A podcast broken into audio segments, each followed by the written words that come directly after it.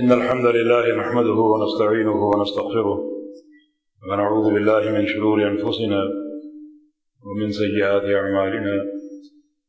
من يهده الله فلا مضل له ومن يضلل فلا هادي له.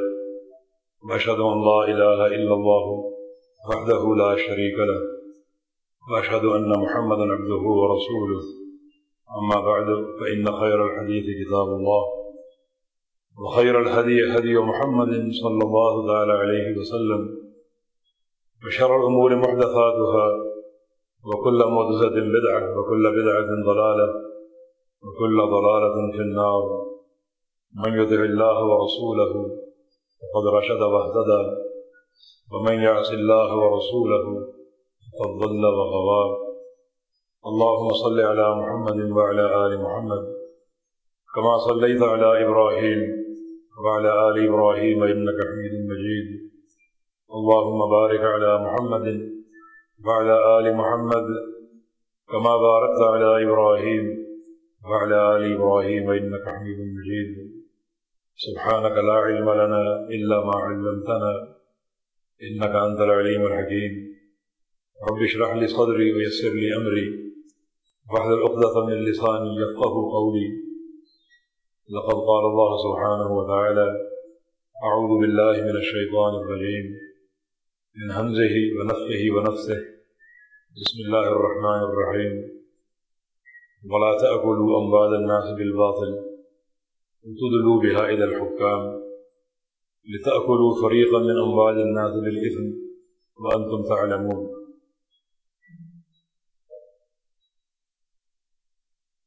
عزیز بھائی اور دوستوں بزرگوں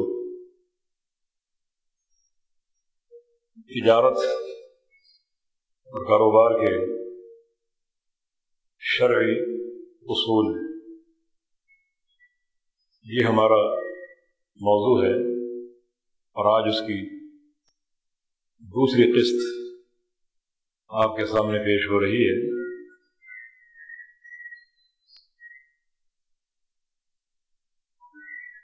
گزشتہ پروگرام میں ہم کئی باتیں سمجھ چکے ہیں۔ تجارت اور کاروبار کو شریعت نے حلال کیا ہے۔ اللہ محرم الربا۔ اللہ تعالیٰ نے خرید و فروخت اور تجارت کو حلال کیا ہے اور سود کو حرام کیا ہے۔ آیت کریمہ تجارت اور کاروبار کے حلال ہونے کی ایک نس اور دلیل ہے۔ کچھ لوگ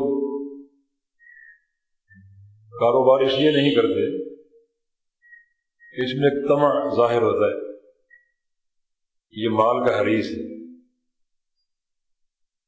لیکن ایسا معاملہ نہیں ہے۔ مال کا حق ادا کیا جائے اور اپنے پاکیدہ ہاتھوں سے اس کا پاکیدہ استعمال خواہ خوب کمانے کی حرص ہو، یہ لالچ کے معنی میں نہیں۔ یہ تو خدمت ہے دین کی، اور یہ تو ایک غریب پروری ہے۔ کہ جو لوگ قلت مال اور محرومی کا شکار ہیں، ان کی مدد کی جائے، وہ بہت زیادہ اللہ تعالیٰ کے ہاں اس کی رحمت اور اس کی مفرت کا موجب حریث تو وہ ہے جو مال جمع کرنے کی خاطر تجوریوں میں محفوظ کرنے کے لیے اور دنیاوی اغراض کے لیے کماتا ہے اور جمع کرتا ہے، تو تجارت خوب کرنی چاہیے، اور مال خوب کمانا چاہیے، مگر اس کی بنیادیں ہمیں معلوم ہونی چاہیے۔ ہمیں اس بات کا علم ہونا چاہیے کہ اللہ رب العزت نے قیامت کے دن اپنے سامنے کھڑا کر کے مال کے حوالے سے دو سوال کرنے ہیں۔ من این تصبتا ہوں وفیمہ انفقتا ہوں یہ مال تم نے کہاں سے کمایا اور کہاں خرچ کیا؟ یہ دو چیزیں مد نظر ہوں۔ شریعت چاہتی ہے کاروبار ہو تجارت ہو لیکن ساتھ ساتھ کچھ باتیں ملحوظ خاطر ہونی چاہیے۔ شریعت یہ چاہتی ہے کہ اس تجارت کے ذریعے کسی کو نقصان نہ پہنچایا جائے۔ تجارت ایسی نہ ہو جس میں کسی اعتبار سے دھوکے کا امکان ہو۔ تجارت ایسی ہو جو ایک پاکیزہ مال کے حصول کا ذریعہ بنے، اور وہ پاکیزہ مال انسان کے اندر داخل ہو، تو پھر اس کی پاکیزگی، اس کے پورے اعمال، اور اس کی پوری زندگی پر اثر انداز ہوتی ہے۔ اور یہ تقوی، خشیت برا اور زہد کی بڑی اونچی چوٹی ہے۔ کچھ لوگ خاص طور پہ جو طبقہ ہے، تاجروں کا، وہ اس قسم کے پروگراموں کو اپنے امور میں دخل اندازی تصور کرتے ہیں۔ یہ علماء یا مولوی حضرات ہمارے کاروبار کے پیچھے پڑ گئے۔ کیا حلال ہے، کیا حرام ہے؟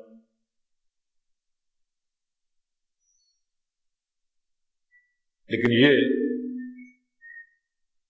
ایک ایسی بات ہے جو انتہائی شرعی سوچ اور تقوا کے معیار کی منافی۔ امام تمزی رحمۃ اللہ علیہ نے اپنے جامع میں امیر المومنین عمر بن خطاب رضی اللہ عنہ کا قول نقل کیا ہے اور بڑا وہ علمی قول ہے اور تجار کو خاص طور پہ دعوت فکر دیتا ہے۔ امیر المومن فرمایا کرتے تھے کہ لا یبیع فی سوقنا الا من تفقہ فی الدین۔ ہمارے بازاروں میں وہ شخص کاروبار کرے، تجارت کرے، جس کو تجارت کے امور میں دین کی فقہ حاصل تجارت کے امور میں جس کو دین کی سمجھ اور دین کی فقہ حاصل اس فقہ کو حاصل کرنا ضرورت ہے۔ دین کے ہر مسئلے میں، عمل سے قبل علم، العلم قبل القول والعمل۔ ہر قول و عمل سے پہلے علم۔ نماز پڑھنے جائیں گے تو نماز کا علم ہونا چاہیے۔ حج کرنے جائیں گے تو حج کا علم ہونا چاہیے۔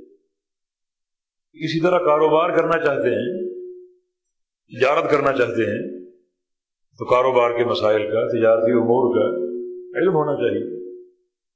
اور یہ فقہ فی الدین تاکہ آپ کا عمل صحیح علم پر استوار ہو اور شرح کو درست قرار پائے ان اللہ قابل قبول ہو۔ تبھی تو ہم دیکھتے ہیں کہ تجار کا بڑا مرتبہ ہے۔ التاجر الصدوق الامین مع النبیین والصدیقین والشہداء۔ وہ تاجر جو سچا ہو امانت دار ہو۔ اس کا حشر قیامت کے دن انبیاء کے ساتھ ہوگا، صدیقین کے ساتھ ہوگا اور شہداء کے ساتھ ہوگا۔ یہ ایک ایسا ستون ہے معاشرے کا، کاروبار اور تجارت، جو بڑی اہمیت کا حامل، بڑی اہمیت کا حامل۔ ایک قوم نے اپنے نبی پر اعتراض کیا تھا۔ یہ قوم شعیب علیہ السلاط والسلام وہ ماپ تول میں کمی جیسے جرم کے مرتکب تھے اور یہ برائی ان میں بڑی پھیل چکی تھی اور شعیب علیہ السلام انہیں روکتے یعنی شعیب علیہ السلام کی دعوت کا ارتکاز انہی نکات پر تھا۔ اللہ کی توحید۔ اور اس کے بعد فرماتے کہ یہ ماپ تو یہ کمی انتہائی گھنونا کردار ہے۔ اور یہ باطل طریقے سے لوگوں کا مال کھانا ہے۔ اس روش سے بعد آ جاؤ تم۔ قوم شعیب کا جواب کیا ہوتا یا شعیب اصلات کا تھا امرنا انتر کا ما یعبد آباؤنا. اے شعیب، تمہاری یہ نمازیں اور یہ قرآن پڑھنا یعنی جو ان کی وحی تھی، اس کی تلاوت ہمیں یہ حکم دیتی ہیں کہ ہم اپنے آبا اجداد کے معبودوں اور خداؤں کی عبادت چھوڑ دیں او انف فی امبال مانشا تمہاری یہ نمازیں اور یہ اللہ تعالیٰ کے پیغام کو پڑھنا ہمیں یہ حکم دیتا ہے کہ ہم اپنے مال میں، اپنی تجارتوں میں، اپنے اختیار چھوڑ کر تمہارے تابع ہو جائے تم اپنی دعوت کو نماز تک محدود رکھو، روزوں تک محدود رکھو، عبادات تک محدود رکھو۔ ہمارے اموال میں دخل اندازی کیوں کرتے؟ ایسی باتیں کیوں کرتے ہو جن کی چوٹ ہمارے مالی مفادات پہ پڑتی؟ یہ قوم شعیب کے چودھری بول رہے وہ کہتے کہ لا نفقہ ہو کثیر مما تقول. اے شعیب، جو باتیں آپ کرتے ہیں، ان میں سے بہت سی باتیں ہم سمجھنے سے قاصر ہیں۔ اپنی حدود میں رہو۔ تمہاری حدود امور عبادات ہیں، مالی امور نہیں۔ مالی امور کا فہم، کاروباری سمجھ بھول یہ ہمیں حاصل ہے، آپ کو نہیں۔ جیسے آج کہا جاتا ہے کہ ہم کاروباری ہیں اور ہم گتھیوں کو سمجھتے ہیں۔ بالکل ایک سرمایہ دار طبقے کا ایک ہی ذہن ہر دور میں رہا ہے۔ اور یہاں تک کہہ گئے کہ لولا راہ تو کا ذرا جمنا کر شعیب، اگر آپ کا قبیلہ آپ کے ساتھ نہ ہوتا ہم آپ کو پتھر مار مار کے ختم کر دیتے ہمارے مال کے حوالے سے اتنا تدخل، دخل اندازی ہم برداشت نہیں کریں گے۔ یہ قوم شعیب جو اپنے نبی کی دعوت کو نہیں مان رہی۔ نبی کی دعوت رزق طیب اور پاکیزہ مال کے حصول کی دعوت تھی۔ اور وہ چاہتے تھے کہ مال کمانے کے تعلق سے جو ہماری پالیسیاں ہیں، جو ہمارا نظام ہے، اس پر ہم قائم رہیں۔ اور اپنے نبی سے کہتے کہ تم نماز روزے کی بات کرو، کاروباری امور کی بات نہ کرو، تجارتی اصول بیان نہ کرو۔ شعیب علیہ السلام نے کہا کہ کتنا تمہاری باتیں تعجب خیز ہیں اور کتنا حیران کن ہے علیکم من اللہ۔ میرا قبیلہ تمہارے لیے زیادہ معزز ہے، اللہ کی بنسبت۔ بتخمو وراکم ظہری ہے تم نے پروردگار کو پتہ پش ڈال دیا۔ پروردگار کی باتیں، اس کے احکام، حلال و حرام کے امور، کاروباری اور تجارتی امور، ان باتوں کو پتہ پش ڈال دیا۔ اور خوف ہے تو صرف اپنے جیسے چودھری وڈیروں کا خوف ہے۔ ان کا احترام ہے، ان کی عزت ہے۔ اللہ کا احترام نہیں، اس کے وقار کا خیال نہیں۔ تو اپنی روش پر قائم رہے گی۔ اور پھر قوم شعیب پر عذاب آ گیا۔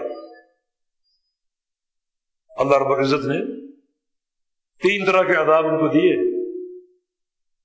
آخرت مستحق ایک تو ایک کڑک اور ایک چیخ صادر ہوئی، جس سے ان کے کلیجے پھٹ گئے، اتنی ہولناک چیز تھی اور اسی کے ساتھ ساتھ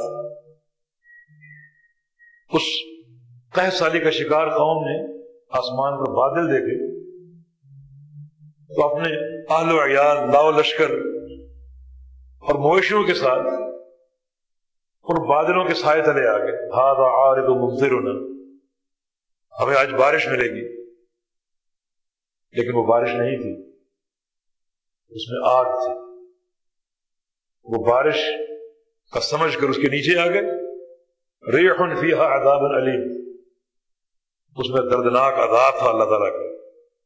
وہ آگ کے انگارے بھر سے ساتھ ایک چیخ مسلط ہوئی۔ پتھراؤ ہوا۔ اور اس قوم کو تیس نیس کر بالکل ساکت اور جامد ہو گئے جن کو اپنی دولت میں گھمنڈ تھا اور اپنی کاروباری سمجھ بوجھ پہ بڑا غرور تھا، یہ قوم نیست و نابود ہو۔ تو ہر دور میں لوگ شریعت کے امور کو، حلال و حرام کے بیان کو اپنے کاروباری امور میں دخل اندازی سمجھتے ہیں۔ جیسا کہ قوم شعیب نے سمجھا اور اللہ نے ان کو پکڑ دیا ان کا معاملہ ہی یہ تھا کہ وہ خرید و فروخت میں ناپ توڑ میں کمی کا شکار تھے، اس جرم کے پرتکب تھے۔ اور یہ کتنا حیبت ناک عمل ہے، اللہ کے بندوں کو نقصان دینا، یہ باتیں تو بیان ہوں گی۔ بسم اللہ الرحمن الرحیم۔ وید متفین ویل ہو متفین کے لیے۔ متفقین کون ہے جو ناپ توڑ میں کمی کرتے یہ وعید۔ غور و فکر کی دعوت نہیں دیتی۔ ویل ہو ویل، بربادی ہلاکت تباہی۔ اور ایک تفسیر کے مطابق جہنم کی ایک وادی۔ جس میں بڑے بڑے پہاڑ پگھل جائیں گے۔ معمولی بات ہے یہ۔ متفقین کے لیے ویل اللہ دین یہ وہ لوگ ہیں، جب خریدتے ہیں تو پورا پورا لیتے ہیں تلواتے ہیں اور ناپ کرواتے ہیں۔ پورا پورا، کوئی کمی نہیں چھوڑتے۔ بیدا کا لو اب بدنو یق اور جب بیچتے ہیں، دیتے ہیں، تو گھاٹے کے ساتھ ناپ توڑ میں کمی کے ساتھ۔ اللہ کا انم پڑوسون یہ لوگ جانتے نہیں ہیں۔ ایک وقت آئے گا، اٹھا لیے جائیں گے۔ کہ ان کی زندگی ہمیشہ کی ہے، ان کی تجارتیں ہمیشہ کی ہیں، ان کے کاروبار ہمیشہ کے ہیں۔ آج تم حرام و حلال کی تمیز کیے بغیر اربوں اور خربوں کما لو یہ ہمیشہ رہے گا کیا؟ نہیں، ایک سور پھونکا جائے گا، ہر چیز برابر ہو جائے گی۔ یہ کوٹیاں بنگلے، بلڈنگیں اور تمہاری یہ ترقیاں بینک بیلنس کمپیوٹر ہر چیز سطح زمین کے برابر ہو جائیں گے اور کوئی نشان باقی نہیں بچے گا۔ کوئی نشان باقی نہیں بچے گا۔ ایک ہی امر باقی رہ جائے گا۔ افو ہو ان مسئولون۔ روک لو ان سب کو۔ میں نے ان سب سے باتیں کرنی، سوال کرنی۔ اللہ تعالیٰ کروں پھر سوال باقی رہ جائے، اللہ کا حساب باقی رہ جائے۔ باقی ہر چیز مریا میں۔ ان کو اس چیز کا علم نہیں۔ ایک وقت آئے گا اٹھا لیے جائیں گے۔ یوم عظیم ایک بڑے دن کے لیے۔ یوم یقوم الناس رب العالمین۔ اس دن لوگوں کو کھڑا ہونا پڑے گا۔ رب العالمین کے لیے کھڑا ہونا پڑے گا۔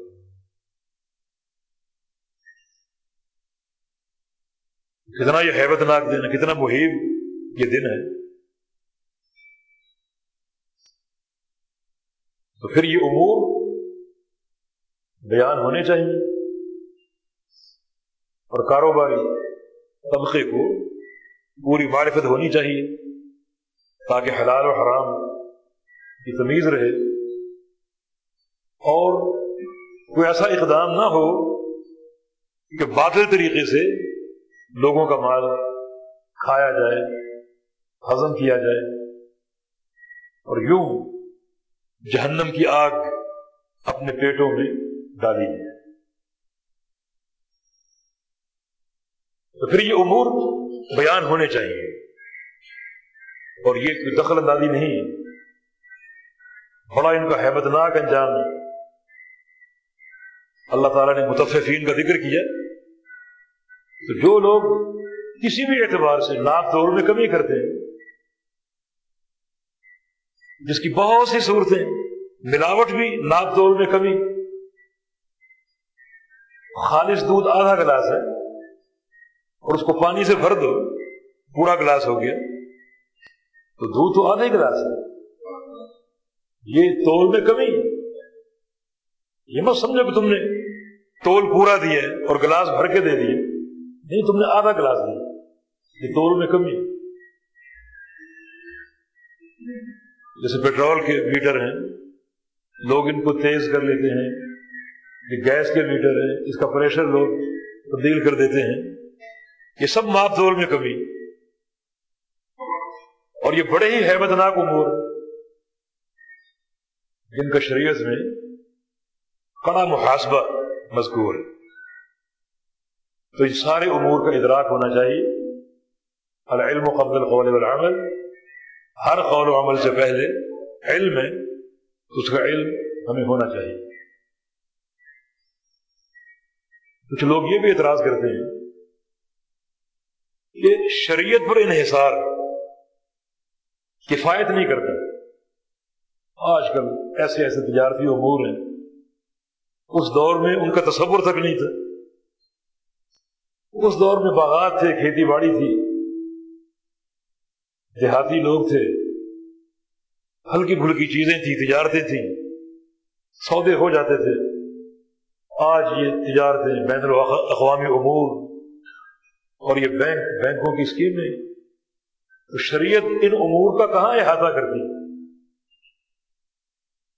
اور شریعت کہاں کفایت کر سکتی؟ اس دور کی تجارتیں چند امور تک محدود تھی آج کے دور کی تجارتیں پھیلی ہوئی ان کا نطاق اور دائرہ کار بڑا وسیع ہے۔ یہ بھی ایک اعتراض، ایک شبہ وارد ہوتا ہے۔ لیکن یہ لوگ در حقیقت کاروباری امور میں شریعت کی روح کو نہیں جانتے۔ شریعت کے مزاج کو نہیں جانتے۔ میں ایک قاعدہ آپ کو بتاتا ہوں۔ امور کی دو قسمیں ایک ہے امور دین دین کی باتیں، عبادات۔ اور دوسرا، امور دنیا۔ دنیا کے امور، جس میں کاروبار بھی۔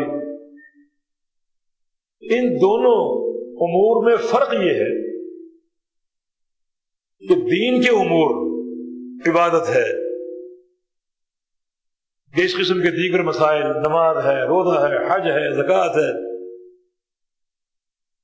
یہ آپ نے اس وقت تک نہیں کرنے جب تک شریعت سے ثابت نہ ہو۔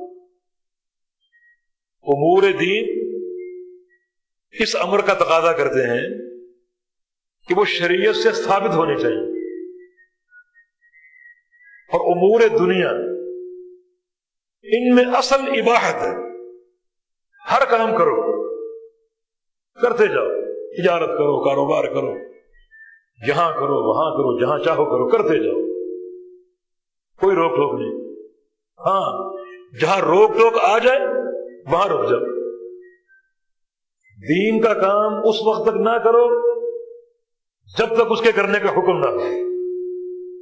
دنیا کا کام اس وقت تک نہ چھوڑو جب تک اس کے چھوڑنے کا حکم نہ دین میں اصل ثبوت ہے ثبوت چاہیے۔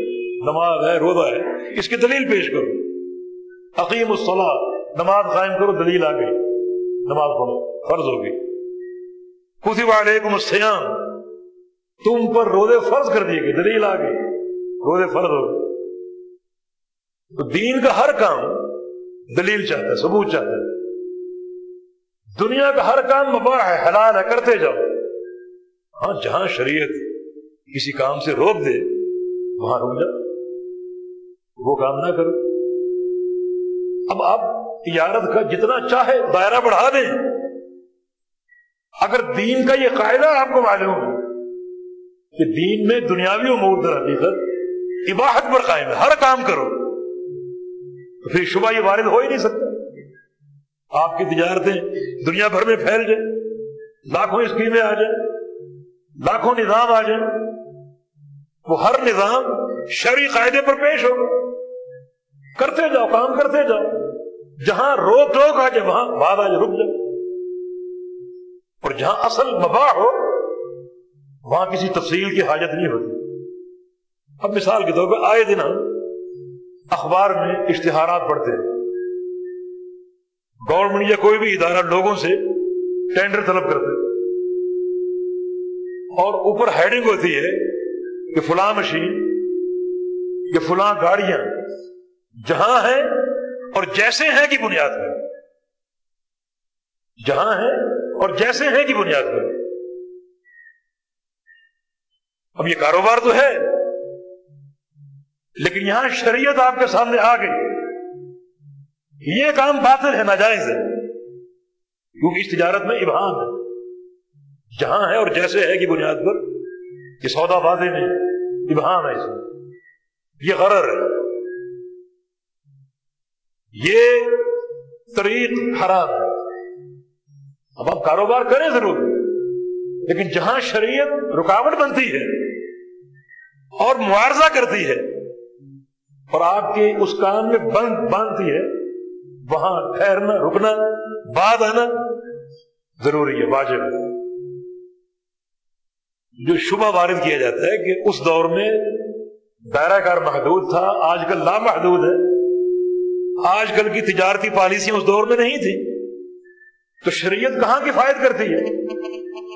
نہیں، اس دور کے محدود قاعدے، آج کے دور کی لامحدود پالیسیوں پر منتبک ہو سکتے ہیں۔ آپ کوئی پالیسی پیش کریں، وہ یہاں کی ہو، یورپ کی ہو، امریکہ کی ہو، اور کسی بھی نظام سے منسلک ہو، انشاءاللہ اپنے پیغمبر محمد رسول اللہ علیہ وسلم کی شریعت کی روشنی میں اس کا حل ہم پیش کریں گے۔ اس میں ہر چیز موجود ہے۔ دین و دنیا کی تمام مسائل موجود ہیں۔ پیغمبر علیہ السلام ہر چیز سمجھا گیا اور محدثین کی جماعت، اتنی بابر کے جماعت، جنہوں نے اپنی کتابوں میں صرف عقیدے کے امور بیان نہیں کیے، صرف عبادات کے امور بیان نہیں کیے، بلکہ کاروباری امور، تجارتی امور، لین دین کے امور، باقاعدہ ہر مسئلے کے لیے باب قائم کر کے ان کے دلائل آپ کے سامنے پیش کی معاملات بھی، کاروباری امور بھی، تجارتیں بھی باقاعدہ کتاب و سنت سے ثابت کی اور جس طرح امور عبادت کی تفصیل انہوں نے ذکر کی، اس طرح امور تجارت کی بھی تفصیل ذکر کی۔ باقاعدہ ابواب کے ساتھ اور ایک منظم اور ٹھوس طریقے سے کوئی مسئلہ آپ لے آؤ، اس کا حل کتاب و سنت میں موجود ہے۔ اشکال اشکال نہیں، ایک شبہ ہے۔ کیونکہ دنیوی امور میں اصل عباہت ہے، اس بات نہیں۔ عبادت میں اصل اس بات ہے۔ عبادت کی دلیل چاہیے۔ حقیم الصلاح نماز کی دلیل ہے، نماز پڑھنی فرض ہوگی۔ کچھ لوگ گیارہویں کا انعقاد کرتے ہیں، اس کی دلیل پیش کرو، کوئی دلیل نہیں، یہ حرام ہے۔ اس کا اس بات چاہیے۔ کچھ لوگ کسی کے مرنے پر تیجا، ساتواں، دسواں، بیسواں، چالیسواں برسی یہ عبادات ہے ان کا اس بات چاہیے، ان کو بتاؤ یہ کہاں لکھا ہے۔ لیکن امور دنیا عباہت پر ہے، سارے کام حلال ہے ہاں جس کام کو شریعت حرام کہہ دے، وہ حرام۔ جتنا چاہو دائرہ پھیلا لو۔ ہر چیز کا اصل کتاب و سنت میں موجود ہے۔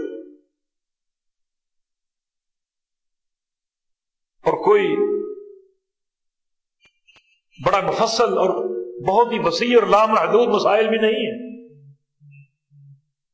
اگر خلاصہ نکالیں، شرعی اصول تجارت کا، تو وہ دو چیزیں بس۔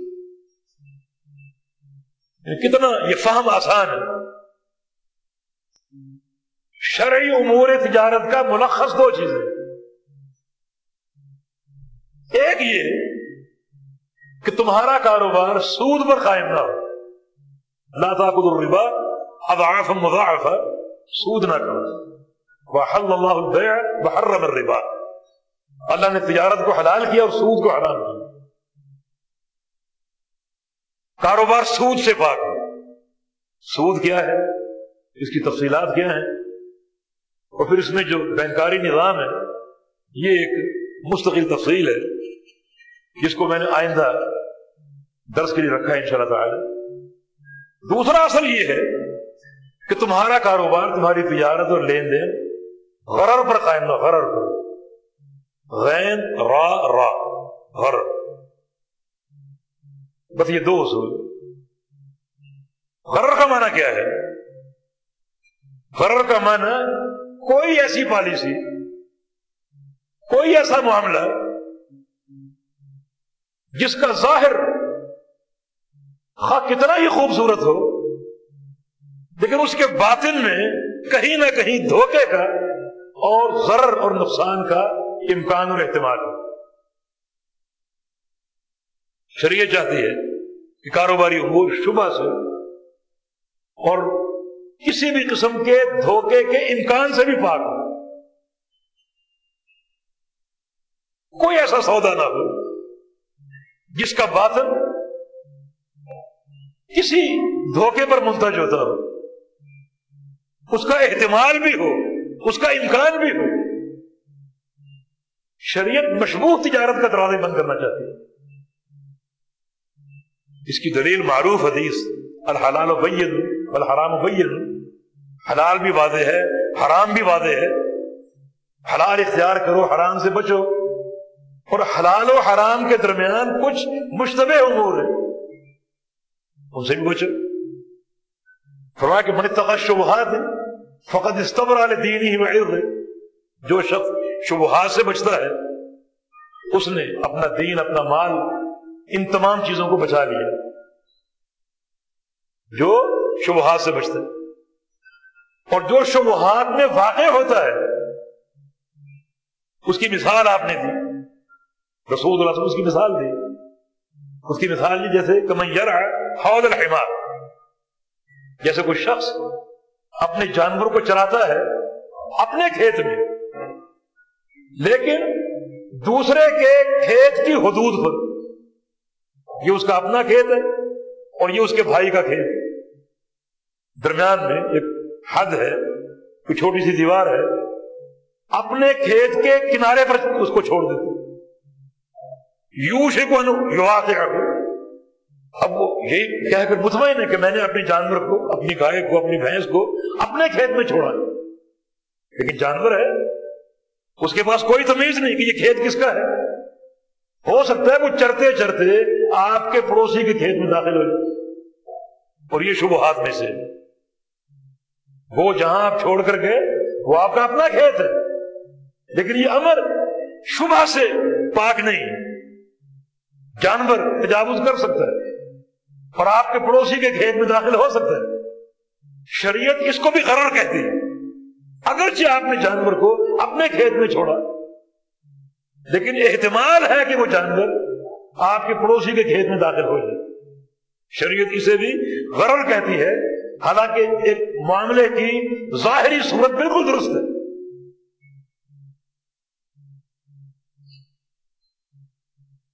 تو یہ ہے اس سے جو شریعت کی روح ہے، وہ یقیناً آپ پر واضح ہوئی ہوگی۔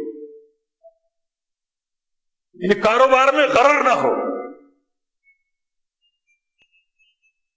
ایک اور حدیث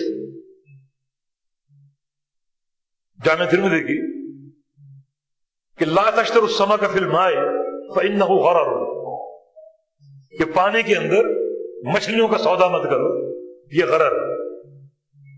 اس میں غرر کا معنی اس حدیث سے واضح ہوتے بس ایک شخص کا حوض ہے بہت بڑا، مچھلیوں کا حوض ہے، اس نے پال رکھی ہے اب طریقہ تو یہ ہے کہ ان کو نکالو اور ان کو بیچو۔ وزن ہو، وزن کے ساتھ بیچو، جو بھی طریقہ مربج اور مستعمل لیکن ایک صورت یہ ہے کہ آپ اس حوض کی مچھلیوں کو بغیر گنے بیچے، بغیر نکالے بیچے کہ بھائی یہ حوض ہے، تمہاری قسمت ایک قیمت طے کر لو، ایک لاکھ، دو لاکھ جتنے بھی نکلے تمہاری قسمت۔ ہے فرمایا کہ یہ غرر ہے۔ ایسا کاروبار مت کرو۔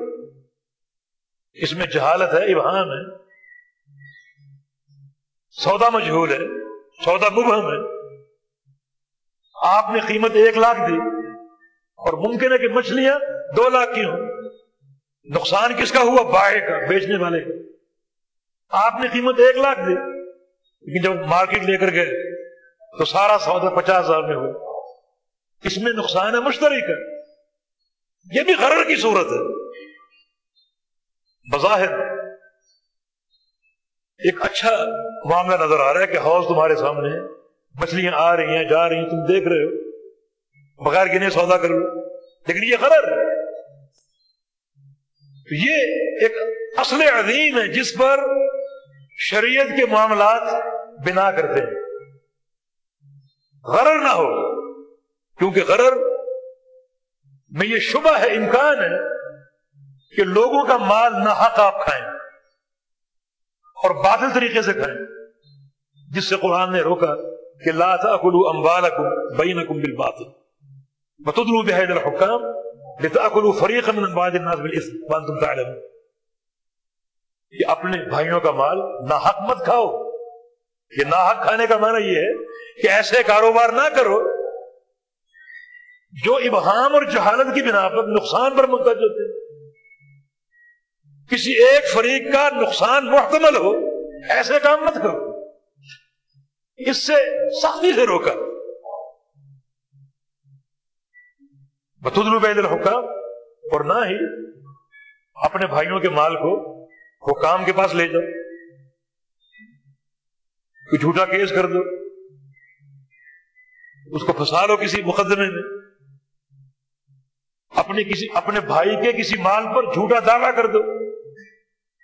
تو کام کے پاس لے گئے، رشوتیں دے کر وہ مال اپنے نام کروا لی رسول اللہ وسلم کے سامنے ایک مقدمہ پیش ہوا۔ ایک چیز پر دو بھائیوں کا دعویٰ تھا، دو صحابہ کا، اور وہ دعویٰ غلط فہمی پر قائم تھا۔ رسول اللہ وسلم نے شاہ فرمایا کہ اللہ یعلم ان احدکما کاذب اللہ جانتا ہے، تم میں سے ایک سچا اور ایک جھوٹا ہے۔ اب ایک چیز دو کی تو نہیں ہو سکتی۔ ایک کی ہے، ایک کی نہیں۔ جس کی ہے وہ سچا ہے، جس کی نہیں وہ جھوٹا ہے۔ میں دونوں کا بیان سنوں گا۔ اور ہو سکتا ہے کہ تم میں سے ایک زیادہ چرب الساں ہو، اور زیادہ وہ زبان کا کھلاڑی ہو، اور جھوٹ سچ کے تلابے میں لا کر اپنی بات جھوٹی کو ثابت کر دے۔ اور میں اس کے حق میں فیصلہ دے دوں اس کا معنی پیغمبر اسلام عالم الغیب نہیں۔ اور آپ یہ کیوں فرماتے فرمایا کہ ممکن ہے ایکشن اپنی حجت کو زیادہ قوی طریقے سے پیش کرے اور میں اس کے حق میں فیصلہ دے دوں۔ اور یہ چیز اس کی نہ ہو، پھر کیا ہوگا؟ پھر یہ ہوگا وہ چیز لے تو لے گا۔ جھوٹے طریقے سے۔ لیکن وہ اپنے پیٹ میں جہنم کی آگ کھا رہا اس کا انجام بڑا بھیانک ہے۔ اپنے پیٹ میں جہنم کی آگ داخل کر رہے قرآن کبیر میں اسی طرح کا واقع ہے۔ دو صحابہ اسی طرح ایک چیز میں نظا کا شکار ہو گئے اور پیغمبر اسلام کو تو فیصلہ کیا۔ آپ نے یہی باتیں ارشاد فرمائی اب وہ دونوں صحابی رو پڑے۔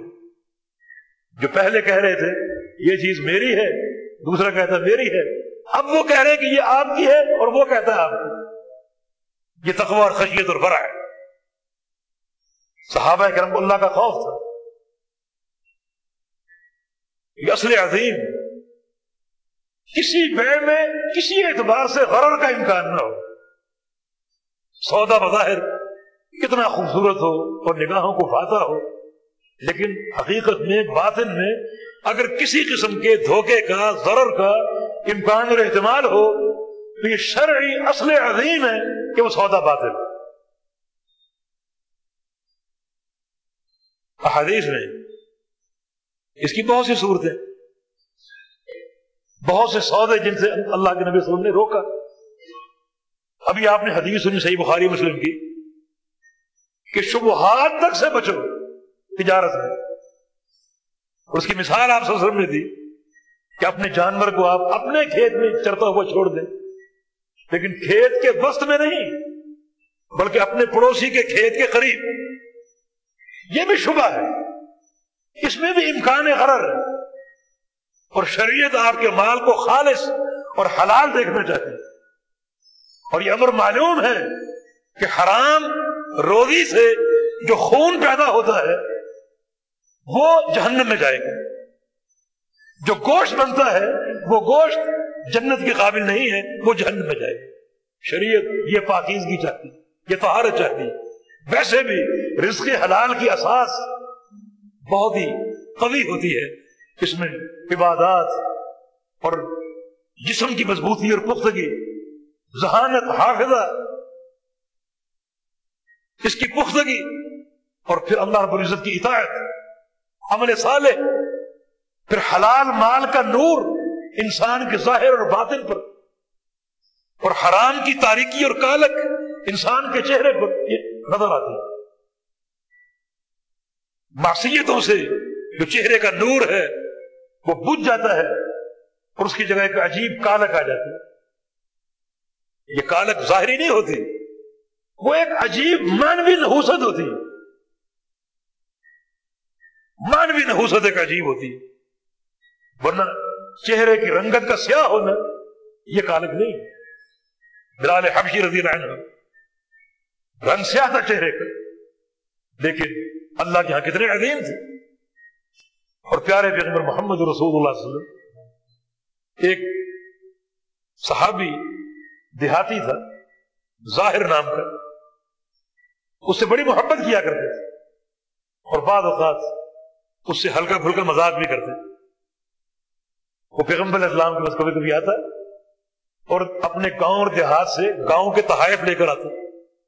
آپ قبول فرما لیتے اس کی جگہ اس کو شہر کے تحفے دیتے اور آپ فرماتے کہ ان ظاہر من اہل بادیت من حاضر ہم شہری ہیں اور ظاہر ہمارا پینڈو ہے۔ ہلکا پھلکا کبھی مذاق نہیں کیا کرتے۔ ایک دفعہ ظاہر کے پاس گئے اور وہ اپنا مال بیچ رہا تھا۔ آپ نے پیچھے سے اس کو چمٹا لیا۔ اب اس نے دیکھا نہیں کون ہے۔ اور کے چھوڑو، میں مصروف ہوں۔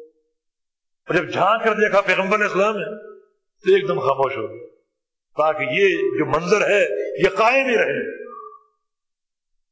پیغمبر نے پھر ایک ہلکا سا مذاق کیا۔ میں منی حاضر عبد. یہ بندہ یہ غلام مجھ سے کون خریدے گا.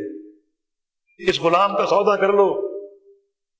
ظاہر نے کہا کہ ازن تجدنی کا سے دن یا رسول اللہ علیہ وسلم، اگر آپ مجھے بیچیں گے تو آپ کو فائدہ کوئی نہیں ہوگا، میری قیمت بہت کم ہے.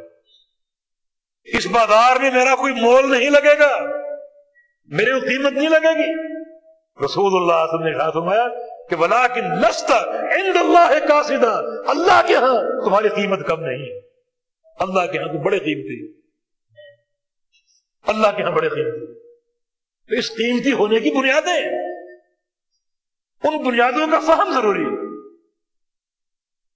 جس میں ایک اصل بنیاد رزق طیب، رزق حلال، جو انسان کو اللہ تعالیٰ کے قریب کر دیتا ہے، اور انسان اللہ کے یہاں قیمتی بن جاتا ہے۔ اب بہت سی کاروباری صورتیں شریعت نے بیان کی ہیں۔ کچھ میں نے اشارے نقل کی، مثلا نہا نج نبی اکرم نج سے روکا نج نون، جیم شین نج ایک عزیز میں لاتا ناجش ہو نجش کا کاروبار مت کرو نجش کا سودا مت کرو۔ اس کی صورت کیا ہے؟ کہ ایک شخص ایک مال خریدنا نہیں چاہتا۔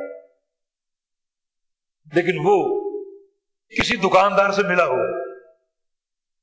جو ہی کوئی خریدار اس کی دکان میں پہنچا، اوپر یہ بھی داخل ہو گیا اب وہ دکاندار اور وہ خریدار کسی مال کے بارے میں معاملہ کر رہے ہیں اور یہ بیچ میں داخل ہو کر اس کی قیمت بڑھا دیتے یہ چیز آپ سو کی بیچ رہے ہیں۔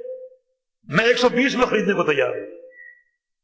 تاکہ اس گاہک کے نزدیک اس شے کی اہمیت بڑھ جائے اور اس کی قیمت بڑھ جائے اور یہ خریدار سوچنے پر مجبور ہو کہ جس چیز کو میں خریدنا چاہتا ہوں جو میری ضرورت ہے، وہ واقعی سو کی نہیں، ایک سو بیس اور اس سے اوپر کی ہو سکتی اب وہ قیمت کو اور بڑھا دے کہ جو میں ایک سو تیس میں لیتا ہوں۔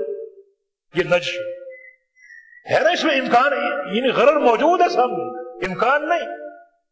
دھوکہ سامنے موجود۔ ہے عام طور پہ بہت سے شہروں میں نیلامی کے سینٹر ہوتے ہیں، وہاں چیزیں نیلام ہوتی ہیں۔ نیلامی کرنا چاہے تھے بہت سے خریدار جمع ہو ان پر کسی بھی اپنے سودے کو بیچنا چاہے تھے کہ جو زیادہ قیمت دے گا اس کو میں فروخت کر دوں گا۔ ٹھیک ہے، یہ معاملہ درست ہے۔ لیکن اسی نیلامی سینٹروں میں بہت سے لوگ داخل ہوتے جو ملے ہوتے ہیں نیلامی کرنے والوں کے ساتھ۔ اور وہ خام خاں ریٹ کو بڑھاتے یہ نش رسول رسم سے روکا۔ یعنی یہ غرر کی ایک ظاہری صورت ہے۔ بھائیوں کا مال محترم ہے۔ اور کسی بھی ناجائز طریقے سے اس مال کو ہتھیانے کی کوشش مت کرو۔ یہ مال بڑا محترم اس مال کا احترام کرو۔ اب مال مسلم، مسلمین کی بڑی اہمیت ہے۔ اس اہمیت کو پہچانو۔ تو رسول وسلم نے نجش سے روکا۔ نجش یہ بھی غرر کی صورت ہے۔ اس طرح حدیثوں میں کچھ سودے ممنوع ہیں، محاقلہ مزابنہ مخابرہ سنیا ملامسا مناوضہ۔ نبی علیہ السلام نے باقاعدہ انہی ناموں کے ساتھ ان سودوں سے روکا۔ پہلا کیا ہے؟ محاقلہ۔ محاقلہ یہ ہے کہ آپ کسی کی کھیتی کا سودا کریں، اسی جنس کے مال کے بدلے۔ مثلا ایک شخص کا کھیت ہے، گندم۔ اور آپ کے پاس گندم کا اسٹاک موجود ہے۔ آپ کہیں کہ یہ کھیت مجھے بیچ دو، اس گندم کے حاضر اسٹاک کے بدلے۔ منع فرما دو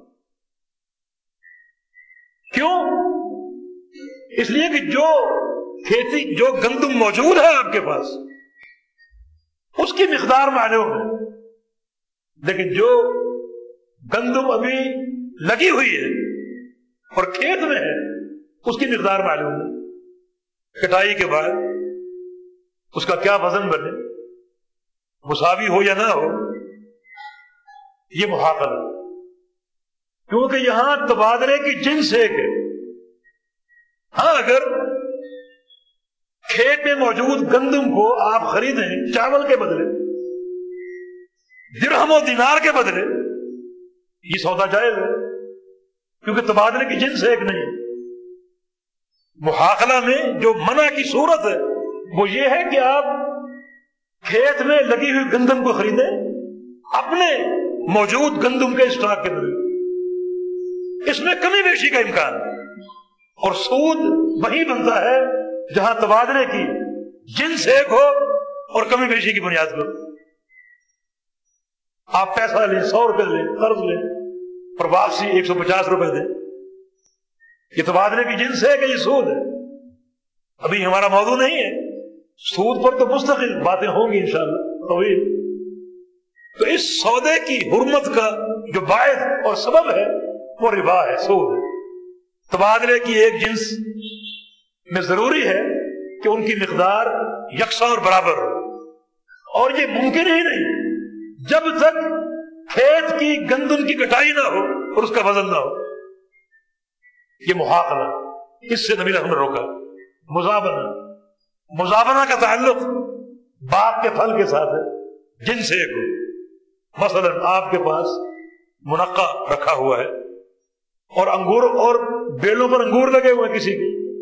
آپ کہیں کہ انگور مجھے دے دیجیے، اس منقع کے بدلے۔ اب وہ انگور اور منقع دونوں کی ایک ہی جنس ہے۔ یعنی یہاں سودا ہو رہا ہے، تبادلہ ہو رہا ہے، ایک ہی جنس کی صورت میں۔ کسی کا کھجور کا باغ ہے، کھجوریں لگی ہوئی ہیں۔ آپ کے پاس کھجوروں کا اسٹاک موجود ہے، خوش کھجوریں، ان کو چوہارے کہتے ہیں، وہ موجود ہے آپ وہ خریدیں اپنی کھجوروں کے بدلے۔ جن سے ہے اب جب کٹائی ہوگی کھجوروں کی اور وزن ہوگا تو کمی بیشی کا امکان ہے۔ اور جہاں تبادلے کی جن سے ایک ہو، وہاں کمی بیشی سود ہے۔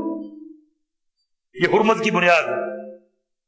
اور دوسری بات یہ کہ یہاں ایک کا نقصان اور ایک کے فائدے کا امکان ایک اندازے سے سودا ہو گیا، لیکن جب کٹائی کے بعد فصل کو تولا گیا تو یا وہ کم نکلی یا زیادہ نکلی؟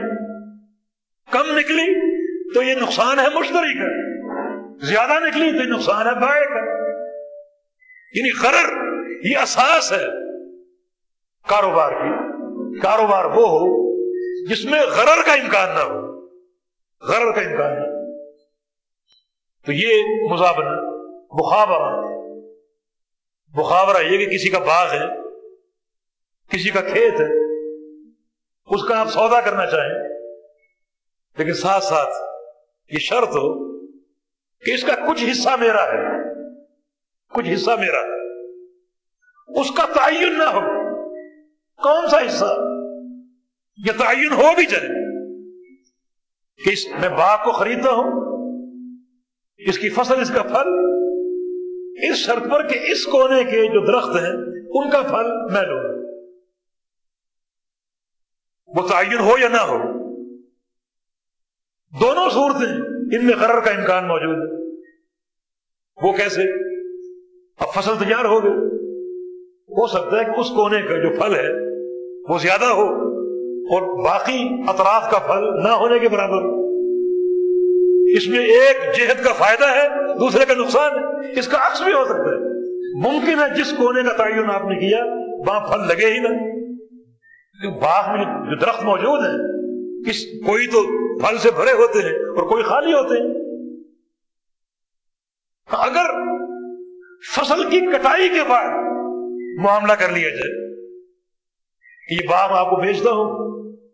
اس شرط پر کہ جب پھل پک جائے کھجورے اتار لی جائیں، تو اس میں آدھی میری، آدھی آپ کی۔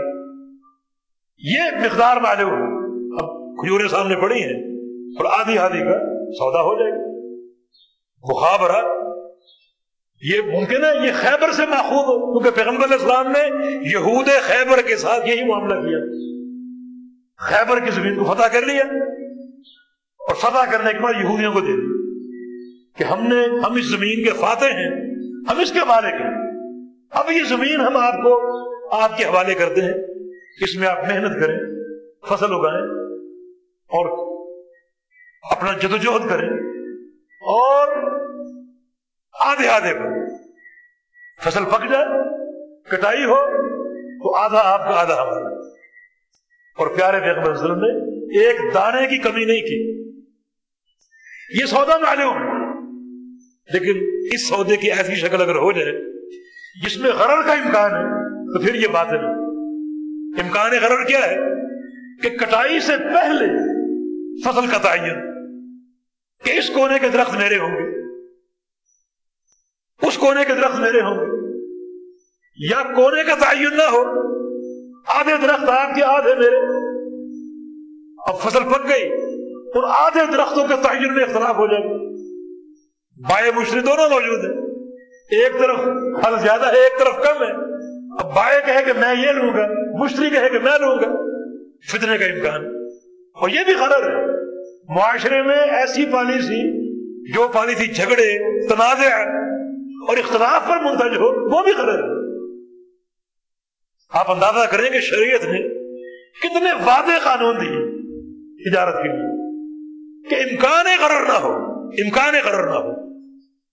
تو پیغمبر اسلام نے یہود خیبر کے ساتھ مقابلہ کیا تھا۔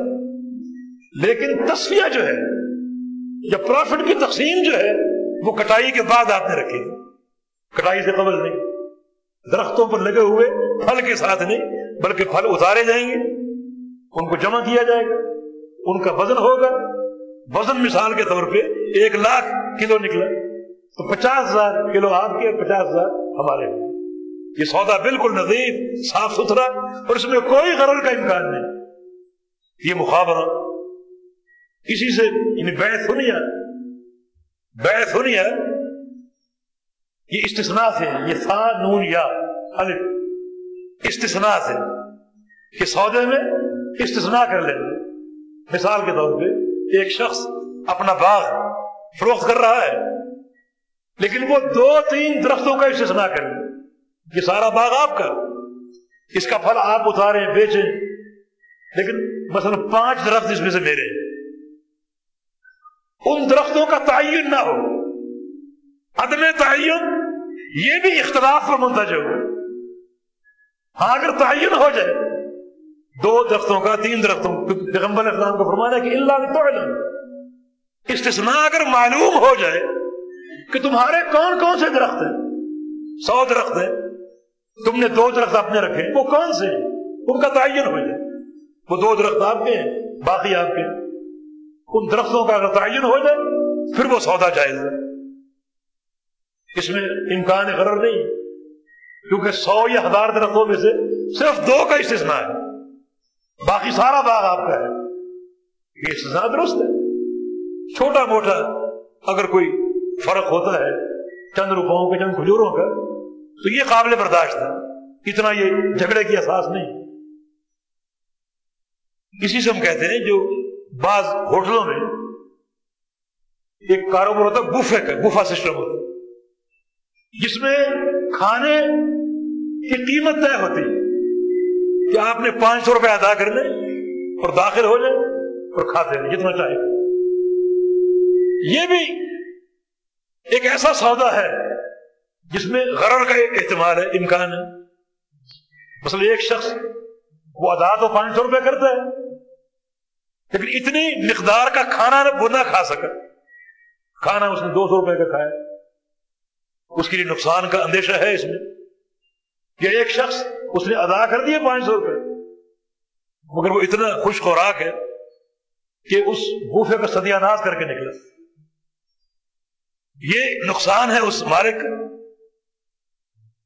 اور اس کی مثالیں ہم نے دیکھی ہیں۔ بات کچھ لوگ ایسے جانتا ہوں جنہوں نے بعض بوفے بند کروا دی امکان تو ہے نا۔ لیکن بعض علماء ان کا یہ قول ہے کہ چونکہ یہ نقصان چند روپوں پر محمول ہے، کوئی اتنا بڑا نقصان نہیں۔ چھوٹا سا ایک معاملہ ہے۔ وہ بڑا نقصان نہیں، جیسے ان بے سنیا کی شکل میں آپ نے دو تین درختوں کو تعین کر لیا۔ اب اس میں فصل یا پھل زیادہ ہو، کم ہو، یہ ابہام اس قدر مضر نہیں ہے۔ اور کسی بڑے نقصان پر منتج نہیں ہوتا۔ اس میں غرر کو بڑا امکان نہیں۔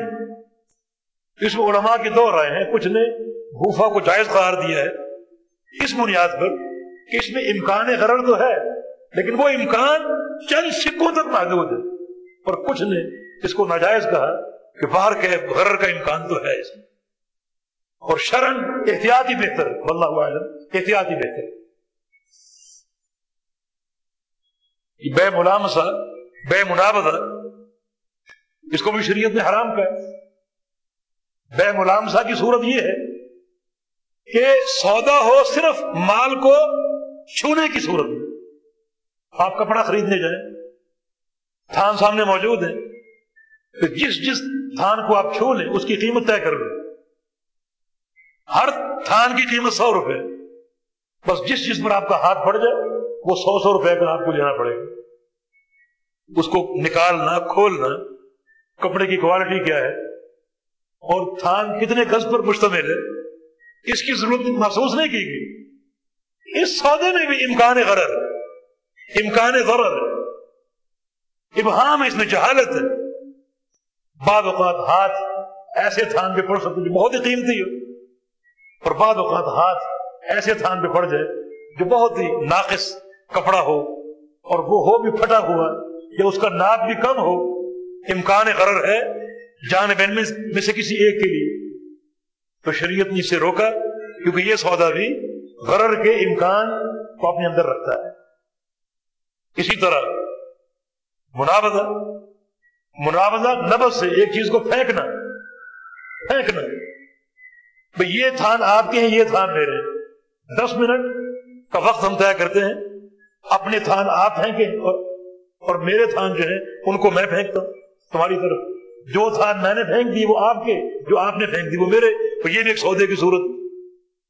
اب یہ ایک شکل ہے جو عرب میں مربج تھی۔ لیکن چونکہ یہ سودا بھی مبہم ہے، جہل پر قائم ہے۔ اس میں مقدار، وزن کوالٹی یہ چیک نہیں کی جا رہی۔ تو یعنی غرر کا امکان کہاں کہاں پیدا ہوتا ہے؟ جہاں سودے میں ابہام ہو، امکان غرر وہاں سودے میں ابہام آ جائے۔ تو شریعت اسے روکا۔ اس طرح بے الحساد کینکریوں کی تجارت۔ تجارت عرب میں عام تھی۔ کہ یہ آپ کا پلاٹ ہے۔ میں اس کا سودا کرتا ہوں۔ مثلا پچاس ہزار روپے میں یہ خریدتا ہوں۔ کہاں تک؟ میں کینکری پھینکوں گا جہاں تک یہ گئی وہاں تک کا پلاٹ پچاس ہزار میں خرید اب کچھ لوگ پھینکنے کے بڑے ماہر ہوتے ہیں۔ وہ کینکری کہاں سے کہاں پہنچ گئی؟ کچھ لوگ کمزور ہوتے ہیں۔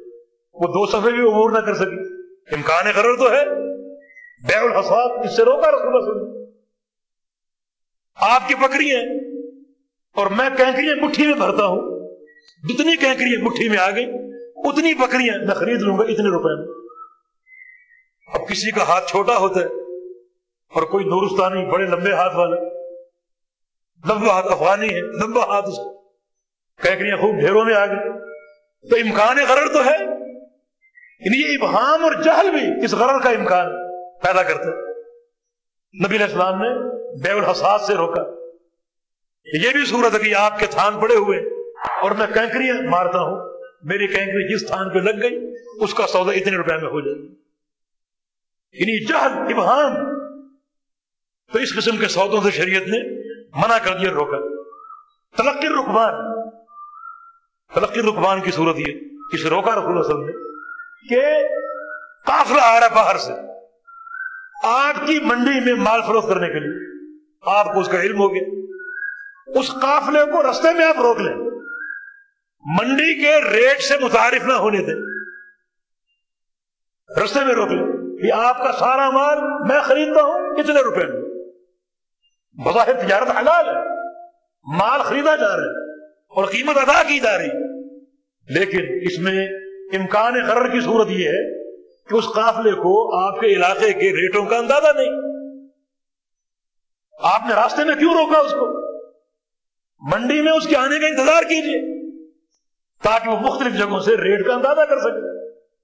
تلقی رکبان سے روکا۔ اس میں بھی اس قافلے والے کے لیے وہ سودا صحیح ہو رہا ہے، لیکن امکان قرار موجود اور قافلے کو راستے میں لے لینا، اس کا مقصد ہی یہ ہوتا ہے، تاکہ کم سے کم میں قیمت کروا لوں اور خرید لوں۔ لہذا بعض اوقات کچھ لوگ خریدنے، بیچنے والوں کی جہالت سے فائدہ اٹھاتے۔ مجھے صحابی رسول جریب عبداللہ الفجری کا واقعہ یاد آیا۔ اپنے غلام کو بھیجا کہ مجھے ایک گھوڑا چاہیے، گھوڑا خرید کر لا غلام گیا، ایک گھوڑا پسند کیا۔ قیمت میں خوب جھگڑا ہوا اور کم کرا کے تین ہزار درہم میں وہ خرید لی اور کہا کہ میرا جو مالک ہے، جریر ابن عبداللہ، اس کے پاس آئیے، وہ آپ کو قیمت دے دیں پہنچ گئے۔ جریر نے پوچھا، کتنے میں خریدا؟ تین ہزار۔ اس گھوڑے کو دیکھا چاروں دن سے گھوم کر، اس کی ٹانگیں، اس کے گھٹنے، اس کی پیشانی، اور بڑا اس کو عمدہ پایا کہ بڑا اعلیٰ نسل کا اس نے کہا، یہ گھوڑا تین ہزار کا ہو ہی نہیں سکتا۔ یہ تو پانچ ہزار کا پانچ ہزار کا اچھا مجھے ذرا بیٹھ کے سواری کرنے دو۔ بیٹھے اس کی پشت پر، سواری کی۔ بڑی عمدہ اس کی رفتار، عمدہ اس کی چال۔ کہا یہ پانچ کا بھی نہیں ہو سکتا۔ یہ تو نو ہزار درہم۔ نو ہزار درہم۔ اس کو نو ہزار درہم ادا کی۔ روانہ کر دیا۔ غلام نے کہا، یہ آپ نے کیا کیا؟ لوگ تو ریٹ کم کرواتے ہیں۔ اور میں نے حت المسد کم کروایا۔ اور یہ سوچ کر رہا کہ آپ بھی کم کروائیں گے۔ آپ نے الٹا بڑھا کے دے دی۔ فرمایا کہ اس شخص کو دو باتیں یا تو اس گھوڑے کی جو کوالٹی ہے اس کا علم نہیں جانتا ہی نہیں اس گھوڑے میں کیا قیمت اور کیا حسن ہے اس میں۔ اسے گھوڑے کی صفات کا علم نہیں۔ یا علم ہے، لیکن یہ پیسے کا مجبور ہے۔ کسی کسی مسئلے کی رقم درکار۔ بعض وقت مسائل ہوتے ہیں علاج شادی، بیاہ کا معاملہ۔ اس کو رقم کی ضرورت ہے تو اونے پونے اپنے مال کو بیچنا چاہ رہے اور میں نے پیغمبر اسلام کے ہاتھ پر بیعت کی تھی۔ صحیح بخاری کے لیے ہے بایا تو رسول اللہ علیہ وسلم اللہ اقام صلاح و اطاعی زکا کل مسلم۔ میں نے پیغمبر اسلام کے ہاتھ پر تین چیزوں کی بیعت کی تھی۔ ایک یہ کہ نماز قائم رکھوں گا دوسرا یہ کہ زکات دیتا رہوں گا اور تیسرا یہ کہ ہر مسلمان کی خیر خواہی کروں۔ گا تو میں نے تو خیر خواہی کرنی۔ میں نے تو اپنے پیغمبر کے ہاتھ پر بیعت کی ہوئی۔ تو کاروباری لوگ ان اصول کو اصولوں کو بھی سامنے رکھیں کہ بعض اوقات وہ خریدار یا بیچنے والے کے جہل اور اس کے عدم علم کا فائدہ نہ اٹھائے اور خیر خواہی دین النسیح ہے دین خیر خواہی کا نام۔ خیر خواہی کے تقاضوں کو پورا کریں۔ تو پیغمبر اعظم اسی مناسبت سے تلقی رکبان سے روکا کہ باہر سے لوگ آتے ہیں، قافلے آتے ہیں، اپنے کاروبار کا مال لے کر آپ کی منڈی میں فروخت کرنے کے لیے اور آپ ان کو راستے میں اچک لیں ان کی خوب دعوت کریں، مال کا سودا وہیں کر لیں۔ وہیں سے ان کو روانہ کر دیں۔ فرمایا کہ نہیں، ان کو مارکیٹ میں آنے دو۔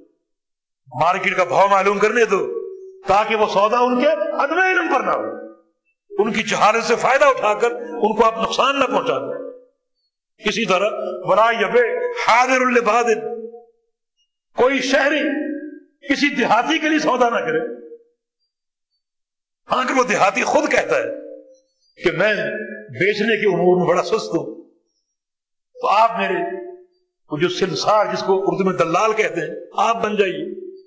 میری طرف سے آپ سودا فروخت کیجیے۔ اس کے کہنے پر، اس کے تقاضے پر سنسار بنا جا سکتا ہے اور یہ دلالی کی جا سکتی ہے۔ جس کو بروکر کہتے ہیں، کیا جا سکتا ہے۔ لیکن خود آپ اپنے آپ کو پیش کریں۔ اپنی چرب السانی سے کہ تمہارا مال میں بھی کواتا ہوں۔ اور بعض اوقات یہ لوگ تجار سے ملے ہوتے ہیں اور بلی بھگت میں قیمت کو کم کرنا، اس دیہاتی بیچارے کو نقصان پہنچانا اس قسم کے امور ہو سکتے ہیں۔ ہاں دیہاتی خود اپنی مرضی سے اگر کسی کا تعین کرتا ہے کہ آپ سنسار بن جائیں، تو پھر جائز ہے۔ لیکن خود اپنے آپ کو پیش کرنا، اس میں بہت سی قباہتیں ہیں، اس کا دل اس میں خراب ہو سکتا ہے۔ آگے چل کے وہ یہ محسوس کر سکتا ہے، مجھے نقصان ہوا۔ یا کبھی دوبارہ آیا، اسی منڈی میں سے اسی مال کو بیچا، تو اس کو اس وقت اندازہ ہوا کہ پچھلے سال میں نے فلاں کو سنسان بنایا تھا۔ اور مجھے گھاٹا ہوا۔ تو آگے چل کے یہ منافرت، نفرت، رنجش، ناراضگی اور بغض کا باعث بن سکتا ان تمام امور کو بھی شریعت نے قرار کہا ہے۔ تو سودا کتنا پاک صاف ہونا چاہیے۔ رنجشیں نہ ہو عدالتیں نہ ہو بغض نہ ہو، فطرے نہ ہو۔ اور کسی کا تلفی نہ ہو، نقصان نہ ہو، غرر نہ ہو، ضرر نہ ہو، یہ سارے قواعد اسی ایک قاعدے پر منتج ہوتے ہیں۔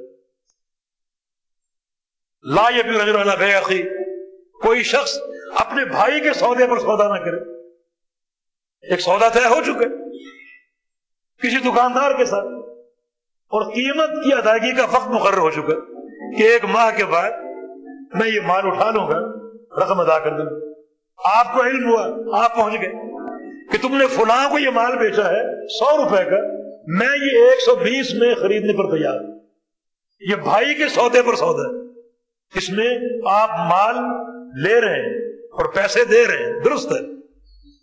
اور دکاندار کا فائدہ بھی کر رہے ہیں۔ اس کا فائدہ بھی کر رہے ہیں، یہ درست ہے۔ لیکن اس میں جو حرمت کی جو خارجی علت ہے جو خارجی سبب ہے وہ یہ ہے کہ اس سے آپ کا وہ بھائی جس کے سودے میں آپ نے سودا کیا، اس بھائی کا دل خراب ہوگا متنفر ہوگا سب سے۔ اور شریعت میں، معاشرے میں رنجش نہیں چاہیے۔ فطرے سے شریعت روکتی یہ بات اختلافات کا باعث بنے گا، سبب بنے گی اور یہ بات آگے چل کر جھگڑے کا باعث بنے گی۔ اس میں مال اور سودے میں کوئی قباحت نہیں۔ قیمت دی جا رہی ہے، مال خریدا جا رہا ہے، لیکن قباحت خارجی ہے۔ اس میں دوسرے بھائی کی رنجش، اس کا بغض اور نفرت، اختلاف، آگے چل کے جھگڑا، اس کا سامنا کرنا پڑے گا۔ اور شریعت چاہتی ہے کہ کاروباری امور میں ایسے معاملے نہ ہو جو اختلافات اور فتنے پر منتج ہو کر بھائیوں کو دور کر دے جدا کر دے اختلافات پیدا کر دے اس طرح معاملے صاف ستھرے ہونے چاہیے۔ لا اللہ خاطر ذخیرہ اندوزی وہ شخص کرتے جو گناہ گار جس کا من ہے ہمیشہ غلط ہو. وہ ذخیرہ اندوزی احتکار. نبی اسلام کے دیتے کہ جو شخص کھانے کا احتکار کرتا ہے، ذخیرہ کرتا ہے، اللہ تعالیٰ اس کو دنیا میں جزام کے مرض میں مبتلا کر سکتا امراض میں مبتلا ہو جائے گا۔ جن کا علاج ہی نہیں۔ اور قیامت کے دن بھی اس کو دردناک عذاب مل سکتا بھائی احتکار کی دو صورتیں ہیں۔ ایک شکل یہ ہے کہ آپ نے ذخیرہ اندوزی کی اس وقت، جب باہر معاشرے میں اس مال کی قلت ہے، گندم آپ کے پاس ہے اور باہر لوگ فاقے کا شکار ہو رہے ہیں، گندم نہیں مل رہی آپ اس کو ذخیرہ کر کے بیٹھ رہے ہیں کہ ایک مہینہ اور انتظار کروں تاکہ ریٹ اور بڑھ جائے، طلب اور بڑھ جائے اور اس کی مانگ میں اضافہ ہو جائے۔ پھر اور اس کو اعلی ریٹوں پر بیچو۔ یہ منع ہے۔ لیکن اگر ایک شخص کے پاس مال بافر موجود ہے اور باہر منڈیوں میں مال موجود ہے، لوگوں کی طلب پوری ہو رہی ہے اور لوگ وہ کھا پی رہے ہیں، تو پھر وہ مال آپ کا اسٹور ہے، وہ ذخیرہ دودی نہیں ہے۔ اس کو آپ جب چاہے بیچیں۔ چاہے آپ کی یہ نیت ہو کہ مہینے، دو مہینے بعد اس کے ریٹ میں اضافہ ہو سکتا ہے، پھر بیچوں گا۔ یہ آپ کی کاروباری پلاننگ ہے۔ کیونکہ شریعت میں پرافٹ کی کوریش ہوتا ہے نہیں۔ اگر آپ کے امکان میں یہ بات موجود ہے، کبھی بیچوں گا تو اس کا یہ ریٹ ہے، اور ایک ماہ کے بعد بیچوں گا، تو ریٹ میں اضافہ ہو جائے گا۔ تو آپ زیادہ پروفٹ کے حصول کے لیے اس کو رکھ سکتے ہیں، لیکن شرط یہ ہے کہ باہر وہ مال قلیل نہ ہو اور اس کی طلب جو ہے وہ موجود نہ ہو۔ اگر لوگوں کے پاس وافر موجود ہے، منڈیوں میں موجود ہے، اور آپ اپنی کاروباری پلاننگ کرتے ہیں کہ ایک دو ماہ کے بعد اس کے ریٹ میں اضافہ ہوگا، پھر فروخت کروں گا۔ تو یہ جائز ہے۔ ناجائز کب ہے؟ جب باہر اس کی طلب ہے، لوگوں کو چاہیے اور لوگ فاقہ کشی کا شکار ہو رہے ہیں۔ اور اس کو اور روکیں اور روکیں تاکہ ریٹ اور بڑھ جائے۔ یہ احتکار ہے اور یہ باطل اور ممنوع ہے۔ بے مسرات بے مسرات، یہ کیا ہے؟ ایک شخص نے اپنی جانور بیچنے، گائے ہیں، بھینسیں ہیں، وہ بیچنی اسے معلوم ہے کہ فلاں شخص کا دودھ کا کاروبار اب وہ دو تین دن اس کا دودھ نہیں دھوتا، تھنوں میں رہنے دیتے اب خریدار آیا، اس نے گائے دیکھی، بھینس دیکھی، تھن پھولے ہوئے اور کہا کہ میں ذرا دودھ نکال کر دیکھوں۔ وہ سامنے دودھ دھوتا ہے، اتنی بڑی بالٹی بھر کے بڑا خوش ہوا کہ یہ دودھ والی گائے ہے، دودھ والی بھینس ہے۔ میرا کاروبار بڑھے گا، لے گیا خرید کر، اس کی قیمت ادا کر دی۔ اگلے دن پھر اس نے دودھ نکالا تو آدھی بالٹی رہ گئی۔ اگلے دن پھر نکالا، اس سے بھی کم رہ گئی۔ کمی ہو گئی۔ یہ مسرات ہے اور یہ دھوکے کی سڑی صورت ہے۔ یہاں تو پیغمبر اسلام کا فرمان ہے کہ جو شخص اس طرح لے گیا اور اس کو مسرات پایا، اس کو اختیار ہے۔ چاہے تو صبر کر لے کہ میرے بھائی نے دھوکہ دے دیا مجھے۔ میں صبر کرتا ہوں، اس کا سلا اللہ کے ہاں پاؤں گا۔ اور چاہے تو واپس کر دوں فرمایا کہ واپسی کی مدت تین دن کی ہے۔ تین دن کے اندر اندر وہ سودا واپس کر سکتے اس کے بعد نہیں۔ ہاں جب واپس کرے گا تو ایک سا کھجور بھی ساتھ دے گا۔ ڈھائی تین کلو کھجورے بھی ساتھ دے گا کہ اس نے اس کا دودھ استعمال کیا یہ ایک دھوکہ ہے، سری دھوکہ ہے۔ اور یہ غرر ہے، بڑی سراحت اور وضاحت کے ساتھ۔ اس سے بھی شریعت نے روکا اس سے بھی شریعت نے روکا ہمارے جو حنفی بھائی ہیں، وہ اس کو نہیں مانتے۔ وہ کہتے ہیں کہ ٹھیک ہے، بے مسرات۔ اس میں جو کھجورے ایک سا واپس کرنا، یہ خلاف عقل ہے کہ ایک سا کیوں؟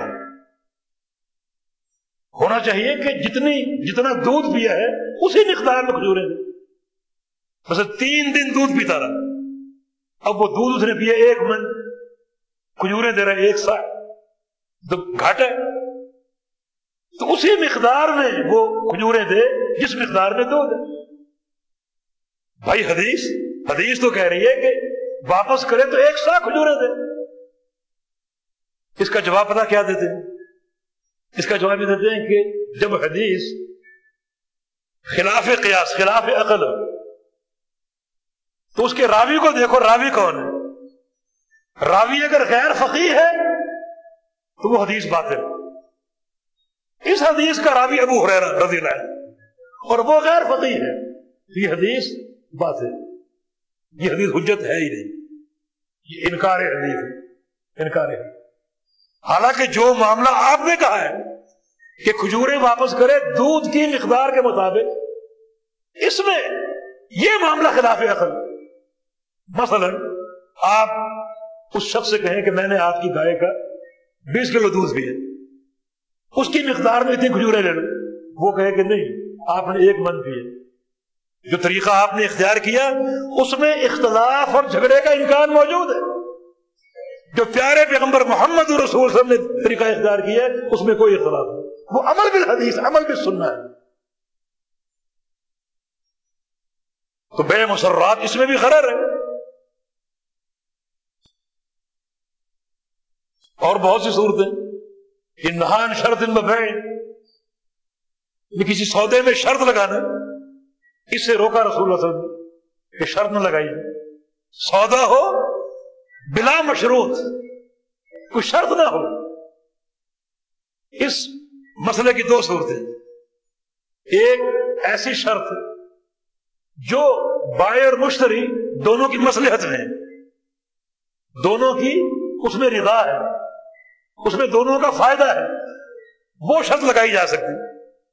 اور ایک ایسی شرط جس میں کسی ایک جانب کا فائدہ ہو۔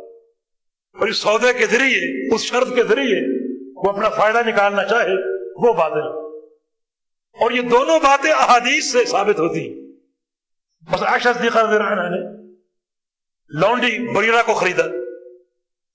اور جن کی وہ لونڈی تھی، انہوں نے کہا کہ ہم آپ کو لونڈی دیتے ہیں۔ لیکن اس کی ولا ہمارے لیے ہوگی۔ ولا اس کی ہمارے لیے ہوگی۔ ولا لونڈی کے ساتھ تعلق ہے۔ اس تعلق کا معنی یہ ہے کہ ہم اس کے والی ہیں۔ اگر یہ لونڈی مر گئی تو اس کا مال ہمارا مال ہوگا۔ ہم اس کے وارث ہوں گے۔ تو عائشہ صدیقہ نے اس شرط پر لونڈی خریدی۔ نبی اسلام کو اس کی خبر دی۔ تو رسول اللہ صلی اللہ علیہ وسلم نے شاہ فرمایا یہ سودا فسخ ہوگا کیونکہ یہ شرط باطل ہے۔ یہ سودا ہوا اور اس شرط میں بیچنے والوں کا مفاد یہ شرط باطل۔ ان نمل ولا لمن آتق ولا لونڈی کا یہ تعلق اس کے لیے ہے جس کی اب وہ بن چکی ہے۔ جو اس کو خرید کر آزاد کرنا چاہتا ہے ولا کا مستحق وہی ہے۔ اور آپ نے فرمایا کہ ماں بالا قوام یشتر میں شروع نہیں سمجھی کتاب اللہ۔ کیا ہو گیا ان لوگوں کو؟ ایسی ایسی شرطوں کے ساتھ کاروبار کرتے ہیں جو شرطیں کتاب اللہ میں نہیں۔ فرمایا کہ ہر وہ شرط جو کتاب اللہ میں نہ ہو، خواہ وہ سو لگا لی جائے، وہ سب کی سب باطل یہ لا يحل شرط بے کسی سودے میں شرط لگانا حلال نہیں ہے مانا ایسی شرط جو قرآن و حدیث کے خلاف ہے ہاں وہ شرط جو خریدنے والے اور بیچنے والے کی مسلحت میں ہو۔ دونوں کا فائدہ ہے۔ وہ درست ہے۔ اس کی مثال صحیح بخاری کی حدیث۔ نبی السلام ایک جہادی مارکے سے لوٹ رہے تھے۔ جابر کی اونٹنی اونٹی پر سوار تھے۔ بڑی سست چلی۔ جابر بڑی کوشش کرے تو اس کی رفتار نہیں بڑھ۔ رسول رسول کے قریب آئے اور آپ نے اپنی چھڑی، اس اونٹنی کو ماری۔ وہ بھاگ پڑی۔ ایک دم اس میں اتنی تیزی آ گئی پیغمبر اسلام کی ضرب کی برکت سے بات پڑی اس تک پہنچنا مشکل ہوگی۔ آخر جابر نے اونٹنی کو اس کی رفتار کو سست کیا اور پیغمبر اسلام کے ساتھ ساتھ چلنے لگے۔ رسول اللہ نے پوچھا کہ جابر، یہ اونٹی مجھے بیچتے ہو؟ عرض کیا کہ جی ہاں اگر آپ چاہیں، میں بیچ دیتا ہوں۔ قیمت ایک اوقیہ طے ہوگی، ایک اوقیہ یعنی ایک سو بارہ تیرہ گرام جو ہے وہ ایک اوقیہ کا ہوتا طے ہوگی۔ جابر نے کہا میری ایک شرط ہے کہ یہ آپ کو بیچ تو دی میں نے، لیکن گھر تک اس کی سواری میں کروں گا۔ گھر تک اس کی سواری میں کروں گا۔ تو میں کہ ٹھیک ہے۔ گھر پہنچ گئے، جابر آ گئے، قیمت وصول کر لی اور وہ اونٹنی پیغمبر اسلام کو دے دی۔ دے کر روانہ ہو گئے۔ آپ نے بلا لیا اور کہا کہ جابر یا اتورانی انی ماں کستوں کا کہیں تمہارے ذہن میں یہ تو نہیں ہے کہ میں نے اس کی قیمت کم دی ہے تمہیں؟ کیا خیر خواہی؟ جابر کہیں یہ تو نہیں سوچ رہے کہ میں نے اس کی قیمت کم دی۔ میں رسول ہوں، تم امت ہی ہو اور تم نے میری بات مان لی، سودا کر دیا۔ کہ یہ بات تو نہیں ہے؟ رسول حسن نے ارشاد فرمایا کہ میں تمہیں اس کی قیمت دے چکا ہوں۔ اونٹنی بھی تمہیں لے جاؤ قیمت بھی دے دی، اونٹنی بھی دے دی۔ یہ پیغمبر اسلام کا اپنی امت کے ساتھ برتاؤ، شفقت اور محبت کا معاملہ۔ اب یہاں ایک شرط اس سودے میں لگائی گئی۔ اس شرط میں دونوں کا مفاد ہے، خریدار کا بھی اور بیچنے والے کا بھی۔ جناب جابر کا مفاد یہ ہے کہ اگر وہ اونٹنی ابھی حوالے کر دیں تو گھر تک کیسے جائیں؟ اور پیغمبر اسلام کا مفاد بھی تھا کہ میں اونٹنی کو مدینہ کیسے لے کر جاؤں؟ اپنی اونٹنی موجود ہے میرے پاس۔ اس کے لیے مجھے کرایہ پر بندہ لینا پڑے گا کہ تم اس کو اونٹنی کو مدینے تک پہنچاؤ۔ تو جان بہن کی مسئلے ہے تو ایسی شرط درست ہے۔ بعض اوقات شرائط میں لوگ ایسی شرطیں طے کر لیتے ہیں جو خالص ان کے مفاد میں ہوتی جیسے پیغمبر اسلام کی حدیث ہے کہ ایک بے میں دو شرطیں ناجائز ہیں۔ دو شرطیں۔ امام محمد حنبل نے اس کی تفسیر یہ کی ہے کہ جیسے ایک درزی ہے، آپ نے کپڑا خریدا۔ معاملہ اگر کپڑے کی خرید تک ہے، تو معاملہ درست ہے۔ معاملہ درست ہے۔ لیکن اگر ساتھ شرطیں لگا دی جائیں، مثلا وہ دکاندار کہے کہ میں تمہیں یہ کپڑا اس شرط پر بیچوں گا کہ اس کپڑے کی کٹائی بھی میں کروں گا اور سلائی بھی میں کروں گا۔ اب وہ کٹائی میں کہاں ڈنڈی مارے اور سلائی کی کیا قیمت طے کر دے؟ یعنی اس میں بیچنے والے کا مفاد ہے۔ اور امکان غرر، دو شرطیں اس نے سودے پر عائد کر دی۔ اس میں امکان غرر۔ تو ایسی کوئی شرط جس میں آگے چل کر کہیں ضرور کا امکان ہو، اس سے شریعت نے روکا اور منع فرما دیا۔ اس طرح بے دینے پھر بے۔ ایک بے میں دو، بے ایک سودے میں دو سودے۔ جیسے ایک سودا ہو، اس میں ادھار کی قیمت الگ ہو، نقد کی قیمت الگ ہو۔ اور تصفیے کے بغیر، کسی ایک معاملے کو طے کیے بغیر آپ مال اٹھا لیں۔ کہ ٹھیک ہے، میں نے قیمت سن لی، ادھار کی بھی سن لی اور نقد کی بھی سن لی۔ ٹھیک ہے، آپ وہ چیز لے جائیں کہ بات کل ہو جائے گی، پرسوں ہو جائے گی، دس دن بعد ہو جائے گی، مہینے بعد ہو جائے گی۔ یہ سودا ختم ہوا ابہام پر، جہالت پر۔ اور یہ ابہام اس میں قرار کا امکان اس ابہام میں آگے چل کر بہت سے ایسے امور مفاصد جنم لے سکتے ہیں جو جان بین میں اختلاف افطراک تنازع اور جھگڑے کا باعث اگر اس مجلس میں قیمت کا تعین ہو جائے کہ ٹھیک ہے، یہ میں ادھار لے رہا ہوں۔ مدت یہ ہے ادائیگی مال سامنے موجود ہے۔ قیمت کا تعین ہو چکا، ادھار۔ مدت معلوم ہو چکی کہ یہ قیمت چھ ماہ میں ادا ہو۔ ہر چیز سری اور واضح ہے۔ اب یہاں کوئی امکان نہیں۔ ذرا اور غرر کا اس لیے یہ سودا تعین کے ساتھ درست ہے۔ لیکن اگر تعین نہ ہو، ابہام ہو، تو پھر یہ سودا بات ہے۔ یہ بہت سی صورتیں بھی موجود ہیں۔ اور میں نے عرض کیا کہ جو دوسرا مسئلہ، سود کا، ربا کا، یہ بہت سی اقساط میں جائے گا ان شاء اللہ تعالیٰ، اس پر آگے بات ہوگی۔ میں اپنے ایک مہمان کو دیکھ رہا ہوں۔ جو یہاں ابھی تشریف لائے ہیں۔ اور تھوڑا سا وقت باقی ہے۔ تھوڑا سا وقت ہے مغرب میں۔ تو میں یہاں ختم کرتا ہوں کہ ہمارے مہمان گرامی اپنے دور کے بہت بڑے عالم اور زاہد جناب حافظ یحییٰ شرق پوری رحمہ اللہ کے فرزد ارجمند ہیں، ان کے بیٹے ہیں۔ اور اس دور کے ایک عظیم عالم اور محدث حضرت مولانا مسعود عالم صاحب حافظ اللہ کے چھوٹے بھائی ہیں۔ ہماری خوش نصیبی کی یہاں تشریف لائے، برطانیہ میں ہوتے ہیں اور وہاں ریسرچ کر رہے ہیں۔ اللہ پاک آپ کو توفیق دے، آپ یہاں تشریف لائیں کچھ ہمارے ساتھیوں کو کچھ علمی افادہ پہنچائیں۔ جناب محترم حافظ نعیم الرحمان صاحب حافظ دو آئیے آئیے۔